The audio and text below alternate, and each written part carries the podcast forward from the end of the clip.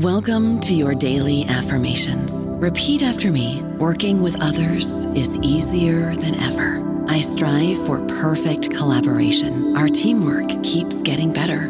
Yeah, affirmations are great, but Monday.com can really get you the teamwork you desire. Work together easily and share files, updates, data, and just about anything you want all in one platform.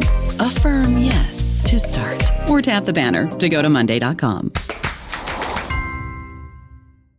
guys, it is Ryan. I'm not sure if you know this about me, but I'm a bit of a fun fanatic when I can. I like to work, but I like fun too. It's a thing. And now the truth is out there. I can tell you about my favorite place to have fun Chumba Casino. They have hundreds of social casino style games to choose from, with new games released each week. You can play for free anytime, anywhere and each day brings a new chance to collect daily bonuses. So join me in the fun. Sign up now at ChumbaCasino.com. No purchase necessary. VGW. Void were prohibited by law. See terms and conditions. 18 plus. Hello, everybody. This is Marshall Poe. I'm the editor of the New Books Network, and I'd like to tell you that we have a new and improved website. It has two new features that we think you'll love. One of them is a vastly improved search engine so that when you type in keywords, you'll get a bunch of episodes really quick. The other is the ability to create a listener account. And in that listener account, you can save episodes for later listening. So you can create a kind of listening list. We think these features are neat and we think you'll enjoy them. Please visit the site today. Hello, everybody. This is Marshall Poe. I'm the editor in chief of the New Books Network, and I'd like to tell you that the following podcast was produced for the Southern Labor Studies Association. You can visit the SLSA online at southernlaborstudies.org, and you can follow the SLSA on Twitter at Southern Labor SA. I hope you enjoy the following interview.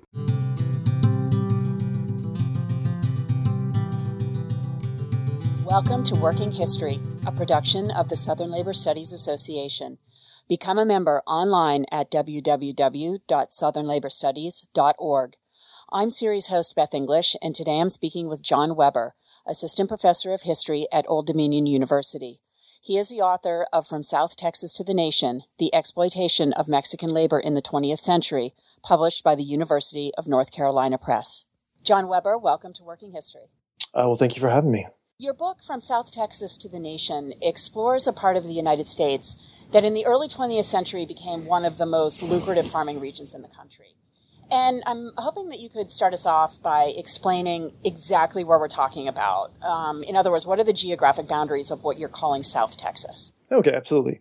Um, I mean, this is uh, at the very most basic level, right? The, the very sort of southern tip of Texas, um, looking primarily at the area um, with sort of San Antonio at the north down to the border. Um, so while it's only a small part of Texas, it is actually very, very large region. It's um, 250 plus miles from north to south, um, relatively wide. Um, just to give you a comparison, it's about it's a little bit larger than the state of Pennsylvania. Um, so while we're only dealing with one part of the state, it is relatively large. It's linked together and has been traditionally by trade networks um, by a you know con- you know always having a fairly large Mexican origin population. In a lot of ways, there's a bunch of things that hold it together, though it is a fairly um, large region that I'm looking at. Okay, and then uh, you know in the in the same vein, can you give us a sense of what South Texas was like around the turn of the century before large scale agriculture took off there? Um, what was the economy like, and who was working and living there primarily, and what were they doing? Okay, um, in a lot of ways, because you know it's, it's sort of starting to change as we get into the late 19th century, towards the turn of the century. Um, deep South Texas, um, the sort of the southernmost tip of this region I'm looking at, uh, was largely ranching society. Um, so it was fairly isolated. It was fairly small population. Um, demographically, it was predominantly Mexican and Mexican American. Um, though that starts to change in parts of South Texas as you get back to about the 1870s and 1880s when the railroads come in. Um, they start to get a sort of you know more of a link to the rest of the country.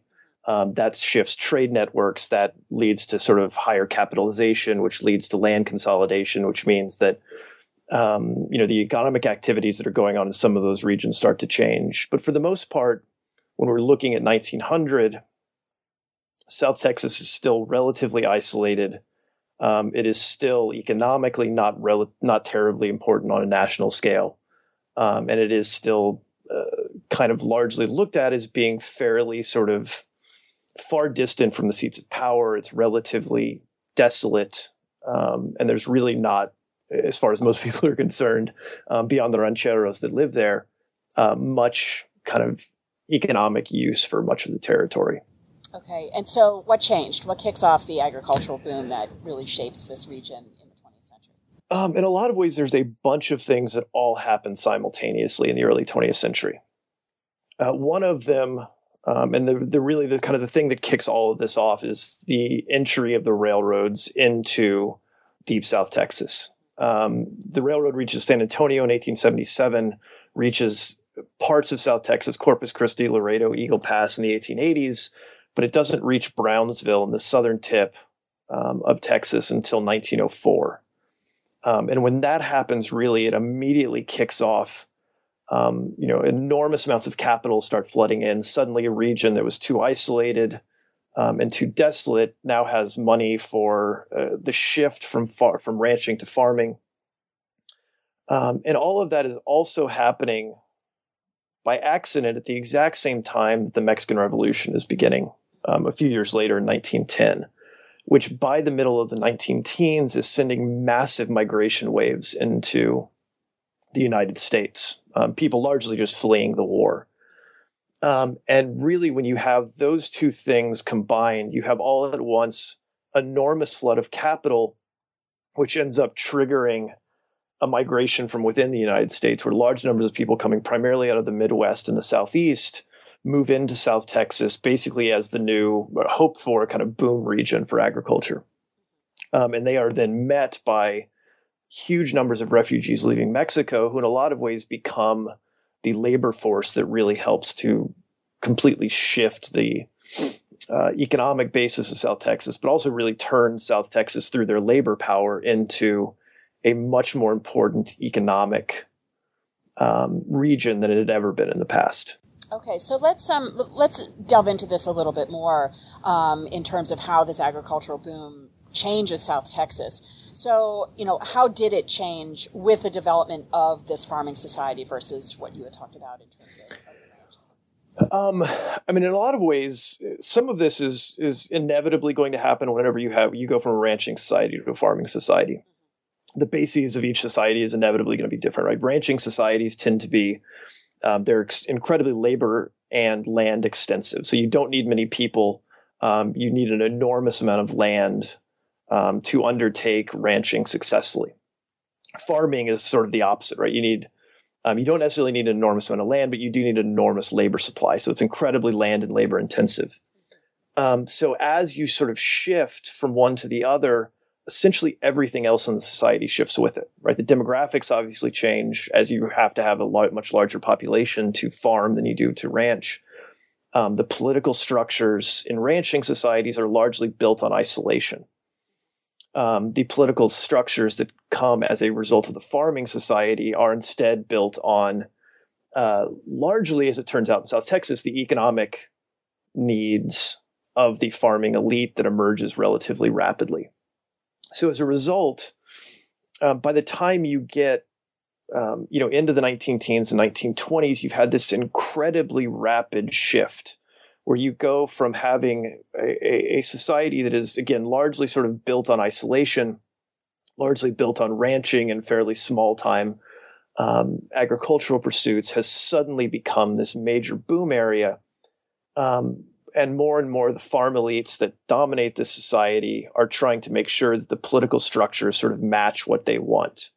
And what they want is obviously the political structures to do what, you know, to, to accomplish the sort of economic goals they want, um, but also to, in essence, guarantee what for them is the most important aspect of their society, which is the availability of a readily exploitable labor supply. Um, so, in a lot of ways, the, the political structures, the, the economic structures become inevitably built in South Texas around the idea of temporary migrant labor. Um, but more importantly, around the idea that that migrant labor, you know, during the off season, they want it gone because they don't want to have the kind of reciprocal duties that come with something like tenant farming, sharecropping, um, the kind of methods by which um, southeastern agriculture is still working in the early 20th century. Um, instead, they want that labor there for as long as they need it, and then they want gone. Um, but in order to achieve that, they have to create a political um, an economic system built on temporary mobility, but also temporary immobility. Um, so, in a lot of ways, the society they create um, is largely built around this really kind of delicate balancing act, in a sense, of encouraging mobility um, so that they don't have these sort of long term um, reciprocal duties with their labor force, but also making sure that that mobility doesn't end up giving workers the power to to move on for better job offers um, to dictate terms to farmers right? In a lot of ways it's constantly sort of built on this very delicate and in a sense kind of parasitic relationship so um, before we talk a little bit more about the um, about these workers um, what are we talking about when we're talking about um, you know farming what are, what are they growing in Texas? Are we talking cotton? Are we talking what? Are, what are they growing? Um, in in depending on where in South Texas you're looking, it's different things. Cotton is certainly um, one of them. In in the lower valley, there's cotton growing. Um, in the Corpus Christi area, um, there's an enormous amount of cotton. By 1930, um, Nueces County, which is where Corpus Christi is, is producing more cotton than any other county in the country. Uh, but you also, as you start getting further into it, in a lot of ways, the way in which Texas is evolving in the early 20th century looks fairly similar to the way California is. So you start with some of these major staple crops, but in a lot of ways, you also start to see um, agriculture moving more into kind of specialty crops. Um, citrus becomes an enormous part of the, the lower Rio Grande Valley agricultural economy. Um, the Winter Garden region, which is um, kind of north and west of the lower valley, um, ends up specializing in things like onions, spinach, um, tomatoes. So you have a lot of so you know sort of the staple crops and the sort of the mode of cotton as well as much more sort of seasonal, um, you know, much more sort of perishable crops, um, vegetables, citrus, things like that. So um, let's um, let's get back to you know to talk about um, the the sort of economy and labor force as it's evolving and, and developing with this agricultural boom. So where were the landowners finding their workers? Number one, and who were mm-hmm. they? Are we still talking about migrants? Are we talking about um, locals? What you know? What's the story there? Number one, and number two, then what kind of develops into the new norm of labor relations in South Texas? Um, in a lot of ways, they were finding their laborers wherever they could. Some of them certainly are locals from South Texas. Some of them are coming from Mexico. Um, in a lot of ways, as far as the growers were concerned, it didn't necessarily matter where they were coming from, but in a lot of ways, um, the kind of ethnic, racial identity of the workers was important. Um, they were, you know, very clear that Mexican labor was who they were looking for, whether they were Mexican Americans or Mexican citizens. In a lot of ways, was sort of immaterial for the growers. Um, the point was the the idea for them was that Mexicans, um, as a distinct ethnic and racial group, were inherently less powerful, especially as they sort of really, uh, as part of the farm takeover of South Texas, really cement segregation in South Texas, largely targeting Mexicans as the sort of center central aspect of their society. Um, so in a lot of ways, uh, what for growers it was not entirely immaterial, but largely immaterial which side of the U.S. Mexico border they were from. Um, so there were many from the towns and cities of South Texas who were part of this migrant stream there were many who were um, migrants from Mexico who would again kind of um, who were always an important part of this sort of migrant stream that really begins and ends in South Texas, starting in these years in the teens and 20s. And so, what what develops then into into the the the normative labor relation? Oh, I'm sorry. I, yeah, no, that, that, that, was the second part of your question. Yeah, yeah, yeah. Um, in, a lot of ways, as I sort of said, the the the goal um, of this farm society as it develops is to again create ideally a, a, a constantly evolving, constantly moving labor force. Um, again, they, there was no idea of, of trying to recreate um, the, the, the agricultural societies of the Southeast. This was looked at as a new, entirely modern, very different form of labor relations, where um, essentially the mobile worker, the worker with no direct ties to the land where they lived or where they were working, excuse me. Um, a worker that was again, and as far as the employers were concerned, far more exploitable because they could simply be gotten rid of when their work was done. Um, that really becomes the norm, the goal um, the, the, the, the, the, the cornerstone, really, in a lot of ways, of the South Texas agricultural boom that, that you know continues to grow through the teens and 20s. So, are we seeing the development of what we sort of think of now as migrant labor, where you have a labor force that sort of follows crops, um, you know, during seasons from one to another to another, but they're never really sort of in a particular place? Oh, absolutely. This is in a lot of ways, and that's sort of you know one of the arguments in the larger book is that um, in essence, the, the the migrant stream that begins and ends in Texas, and if you sort of look at um, the federal government during the 20s, 30s, 40s, really through the 1960s, continued to sort of put out these uh, maps that showed what the migrant stream nationally looked like. And if you sort of look at it, there's three usually distinct migrant streams. One that goes up and down the East Coast that's um, fairly thin, but is constantly moving up and down. Um, there's one that's sort of self-contained on the West Coast that largely goes within California, with a little bit of it going into Oregon and Washington. And then there's this sort of massive one that emerges out of South Texas and goes essentially everywhere else in the country. Um, and it, it, really sort of begins here. Um, and in part, it's because the migrant workers themselves are are are so are, paid so poorly um, that they are really kind of continually forced to continue migrating. Right? You can't sort of make a living off of one or two harvest seasons. You have to continually move. So, you know, they start each year in the south and they continually move until by the end of the winter, uh, or by the beginning of the winter, excuse me, they're they're in you know the upper Midwest. Um, and in some ways, that's you know kind of where I think the larger importance of this goes, right? If if all of this just remains bottled up in South Texas, uh, it's important in the sense of regional history, but nationally, it has fairly limited um, impact. Um, the problem is that in a lot of ways, growers elsewhere looked at the enormous boom that South Texas was undergoing, and they realized that the key to this, in a lot of ways, was the almost impossibly low wages that they were paying. And so growers in the rest of the country more and more start trying to, on the one hand, replicate what South Texas growers are doing. And, you know, they, there's certainly sort of mixed success with that.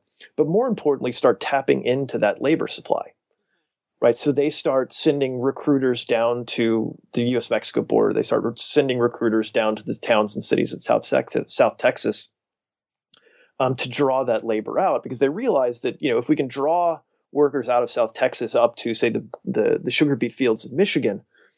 Um, we can pay much lower than we would pay local workers because the the wage levels in South Texas are so low that we can drive our own prices down and still compete favorably with what it is that workers are being paid um, in the U.S. Mexico border region.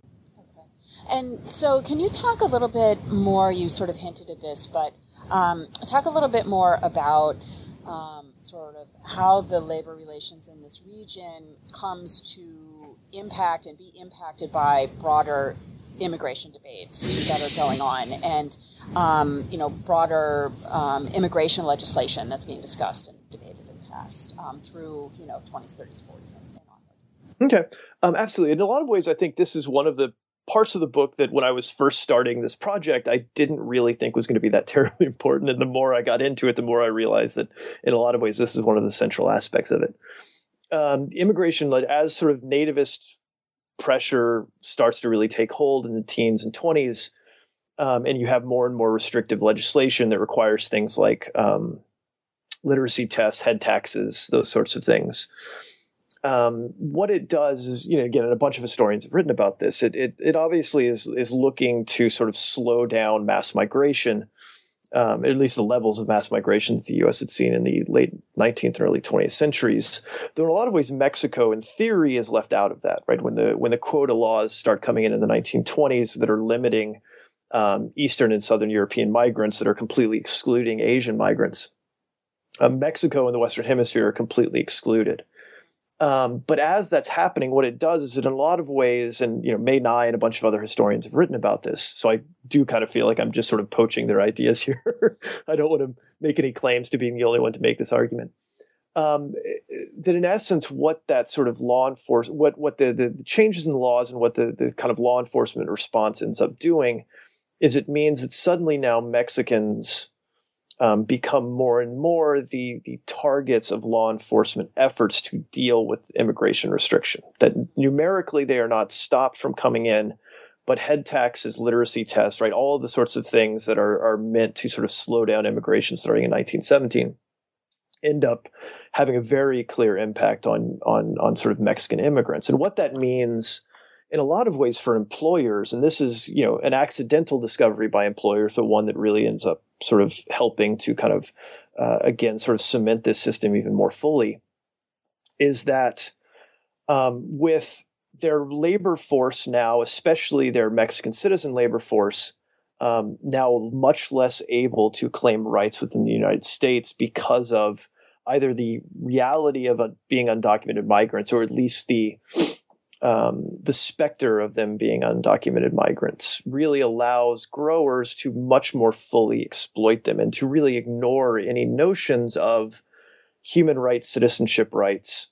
Um, and in a lot of ways, what that ends up doing as Mexicans and as, as sort of ethnic Mexicans become more clearly targeted as once we get into the 1920s and certainly the 1930s as the kind of prototypical undocumented migrants. In essence, what that means is that increasingly growers are able to sort of cast this um, broad idea, and you know much of, of the society agrees with them, um, that their labor supply, whether Mexican citizen or Mexican American, are all inevitably racially Mexican.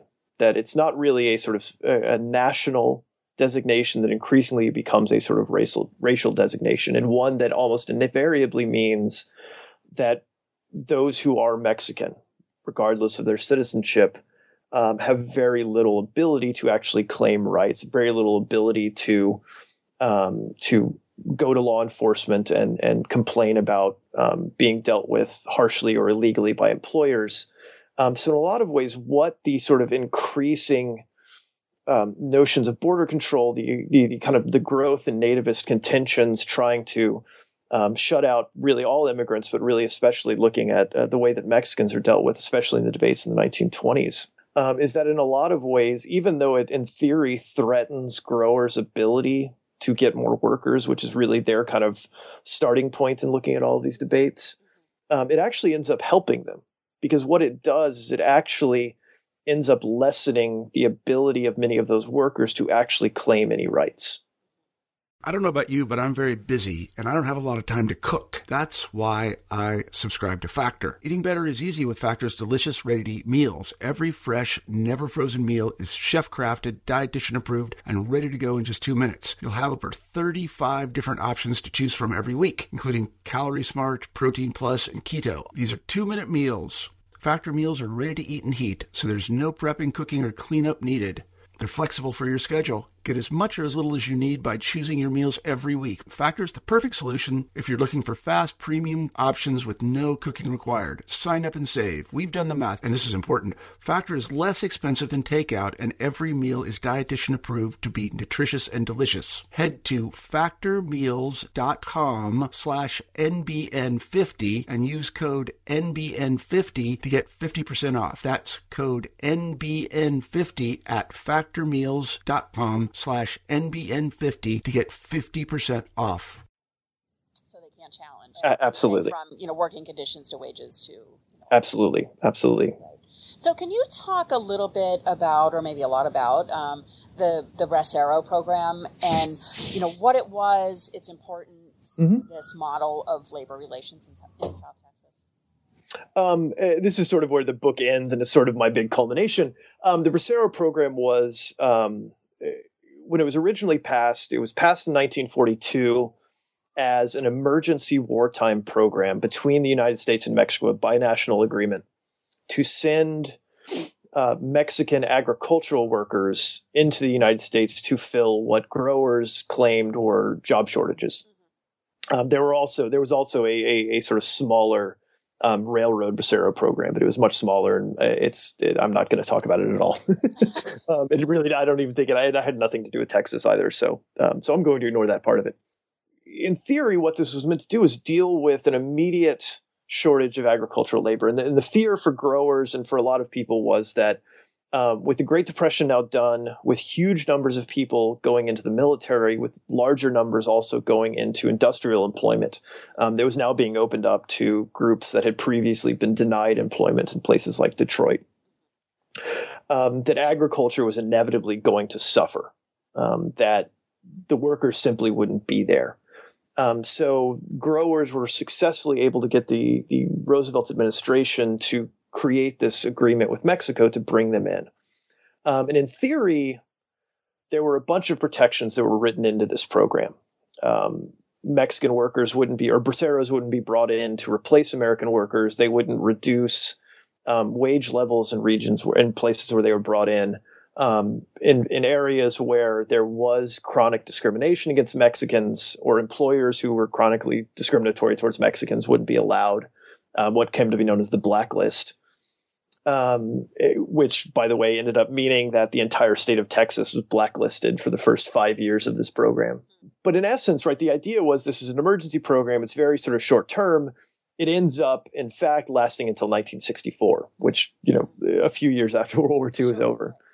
Um, and in, in essence, what the Bracero program was, my argument is that in essence, this was an effort to take the labor relations that had long been the case, that had long been in effect in South Texas and spread them to the rest of the country. Um, that this was now giving growers everywhere a, a shot at getting large numbers of workers who had no ability to claim citizenship rights right they were by definition not american citizens so they you know that was essentially closed off to them um, that were temporary that could not complain, right? If a worker, if a guest worker complains, as we've seen in study after study, inevitably they are shipped off. Um, it, it, basically takes all of these sort of Im- uh, immobilization, um, lack of rights, all of the sorts of things that had really kind of characterized South Texas labor relations since the beginning of the 20th century and essentially blows them up nationally. Um, and the, the, larger importance of that is, in essence, what the Bracero program both symbolically and in actuality does is on the one hand, it sort of cements the idea that agriculture stands completely outside of the normal workings of the economy.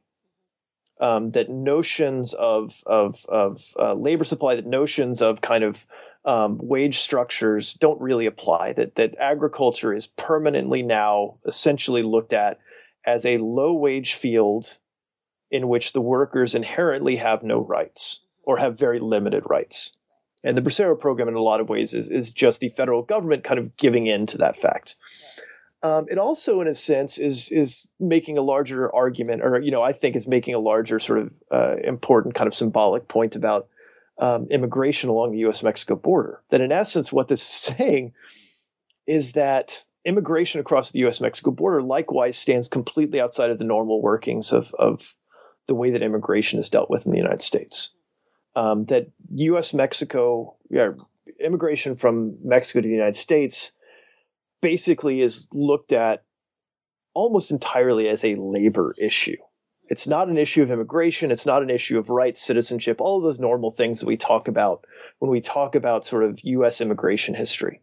With Mexico, all of those things are secondary if they're even in the discussion um, that this has almost always been a case where, um, and the Bracero program really only cements this idea more solidly. Um, that Mexico is really only there as a sort of labor supplier, that Mexican citizens are there as workers, um, in the case of the Bracero program, temporary workers, um, and that in essence, that's where this entire thing begins and ends. You know, was there any room for negotiation for agency for collective action? What um, what were individual workers doing themselves collectively um, mm-hmm. through this? Through this uh, there absolutely was. You know, in a lot of ways, sort of this is not a terribly cheery story. Right. Yeah. it's it's not one where sort of the agency, the negotiation, really sort of jumps out. But there absolutely was. In a lot of ways, I mean, this is sort of one of the uh, the issues of sort of migration itself, of sort of large scale migration, is that for the migrant workers themselves, migration was both. Uh, part of the re- or you know was one of the methods by which they're exploited, but it was also their ability to at least wield some authority. Right. Again, when they're immobilized, obviously, you know, they're, they're, they're much of that agency is is is taken away. But you know, by simply leaving, right, by trying to negotiate, by trying to sort of move on to better paying jobs, um, in a sense, that was, or not in a sense, right, that was um, a, one of the ways in which migrant workers tried to deal with this system, right? Try, constantly looking um, to find better paying jobs, um, constantly looking um, to find better conditions. Um, so, in a sense, right, the migrant stream is itself um, this very sort of strange combination of both hyper exploitation and kind of constant efforts by the workers themselves to to to find agency, right? To to sort of uh, to find grounds to negotiate. Um, and you know, in, the end, the, the growers were never able to make a, a, a complete closed system here, right? They they they're very successful at doing much of what they want to do, but the workers are still able to find cracks in that system. They're able to find room for negotiation.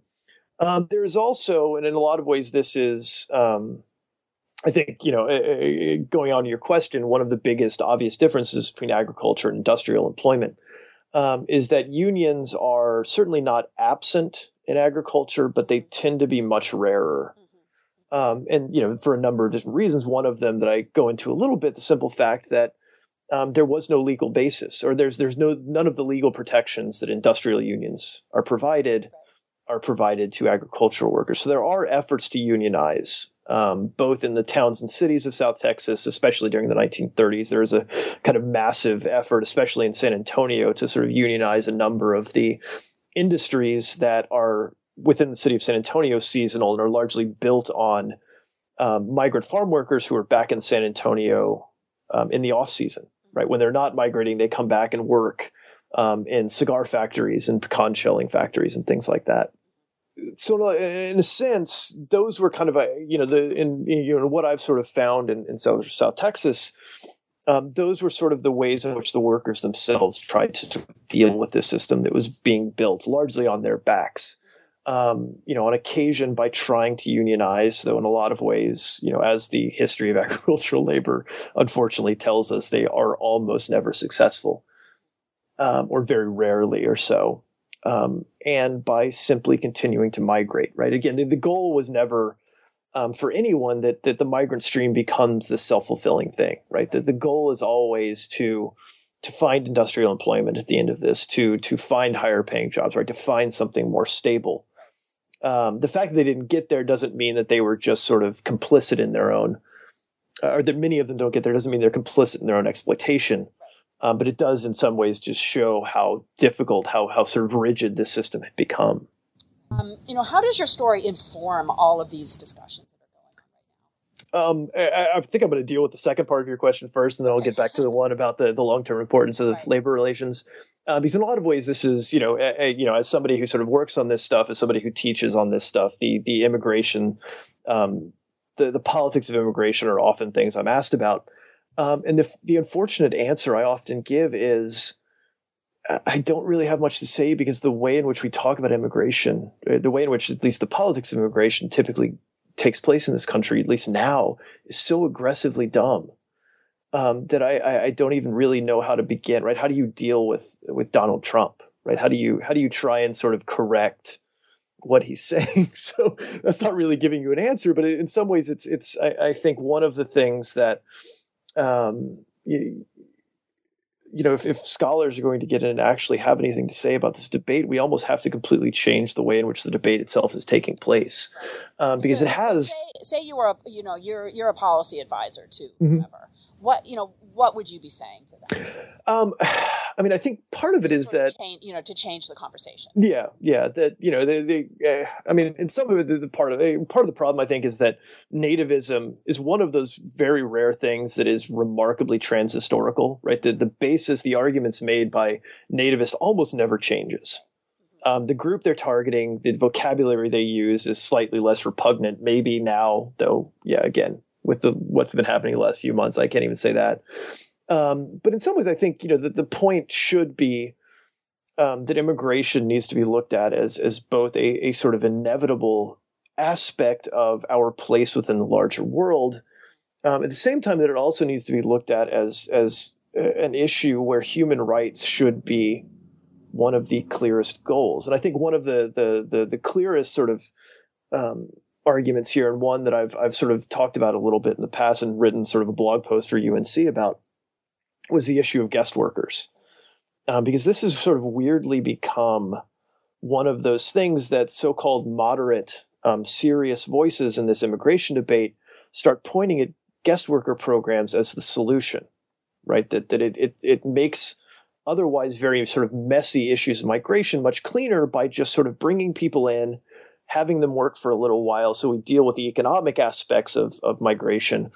Um, but then once they're done, we get rid of them, and all of the messy issues of citizenship and all that sort of stuff is is gone. There's a number of large problems with those arguments, right? Some of them just sort of um, you know, it's a, it's a kind of grotesque violation in many cases of very basic notions of human rights, but also because they're based on the idea that guest worker programs solve problems of undocumented migration. And in fact, the, the history should tell us the exact opposite. Um, the guest worker programs, in fact, tend to um, create um, pressures towards undocumented migration. That's one of the clearest takeaways I, I, talk about in the book of the actual results of the guest of the excuse me the best the Bracero program. Um, that the Bracero program's large, you know, one of its largest um, results beyond constantly slashing wage rates and things like that was that it actually accelerated rates of undocumented migration. Um, so in a lot of ways, I, I think that right, it's, it's sort of little things like that that maybe we can at least sort of start changing the tone of this debate, even if we can't really, right? Donald Trump's a lost cause. He's going to say whatever the hell he's going to say. Um, and that's, you know, what his uh, candidacy is based on this point is stoking that kind of stuff. But I do think there are ways in which we can at least get beyond what some people are trying to say are reasonable ideas and instead, right, like guest worker programs, um, and instead sort of uh, try to sort of focus notions of immigration on, frankly, where they have been at times in the past, right? That, that the goal of immigration should be on dealing with issues of human rights, um, on, on, on dealing with um, certainly sort of economic pressures as well, which is, you know, again, long been kind of one of the underlying realities of U.S. immigration history is that, that, that e- economics is driving an enormous amount of it um, and not just sort of turn it into this sort of who can be more sort of red faced nativist, um, which we're having a wonderful um, example of, of, of how that's essentially the only thing we're talking about any longer. Um, but hopefully, eventually, we'll sort of move beyond that. I'm not going to hold my breath, but that's always the hope. Um, getting back to your the first question, um, long term importance of the South Texas model of labor relations. Um, in a lot of ways, I, I uh, my you know sort of argument has basically long been that uh, the the way in which modern immigration, modern labor relations, excuse me, is now sort of dealt with, where um, and you know again, this is an argument that Cindy Hahamovitch has made in other places, um, where the ideal worker for many industries, both in this country and elsewhere, um, has now become the temporary worker um, the worker that can be gotten rid of is done as soon as they're done. Um, with the global explosion of guest worker programs, with the worker who has no inherent rights, um, and in a lot of ways, I'm sort of arguing, and you know, I'm not saying that you know, uh, Tyson or the the, the chicken uh, factories that are you know now one of the places where we have some of the more grotesque examples of of, of workers' rights violations. I'm not saying that they look at South Texas and say, "Aha, let's do what they did in the early 20th century." But in a lot of ways, I, I think the the form of labor relations that emerges from South Texas, right, this sort of effort to drive wages down to to find a more easily exploitable labor force has a very clear impact going forward. Um, that the effort that the the sort of the race for the bottom um, amongst that that South Texas growers really kind of um, jump full force into in the early 20th century does have this very clear long-term impact, right? That, that there's a very clear strand of low wage employment practices that, you know, that I'm, I'm sort of saying have a direct line back to what it is that, that happened in South Texas in the early 20th century. Well, John Weber, you've uh, given us a lot to think about, um, and you know your your book is is a great primer for anybody who's interested in um, you know, sort of thinking historically about about these broader debates that are certainly, as, as you noted, um, still very um, you know very salient, um, you know, day to day here. So, um, thank you very much for joining us on this episode of Working History. Oh, absolutely. Thank you. Thanks again to John Weber, Assistant Professor of History at Old Dominion University and author of From South Texas to the Nation The Exploitation of Mexican Labor in the 20th Century, published by the University of North Carolina Press. And thank you for listening to this episode of Working History, produced by the Southern Labor Studies Association.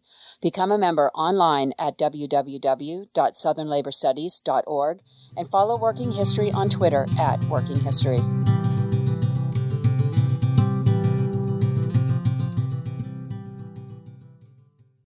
Lucky Land Casino asking people what's the weirdest place you've gotten lucky? Lucky? In line at the deli, I guess? Aha, in my dentist's office.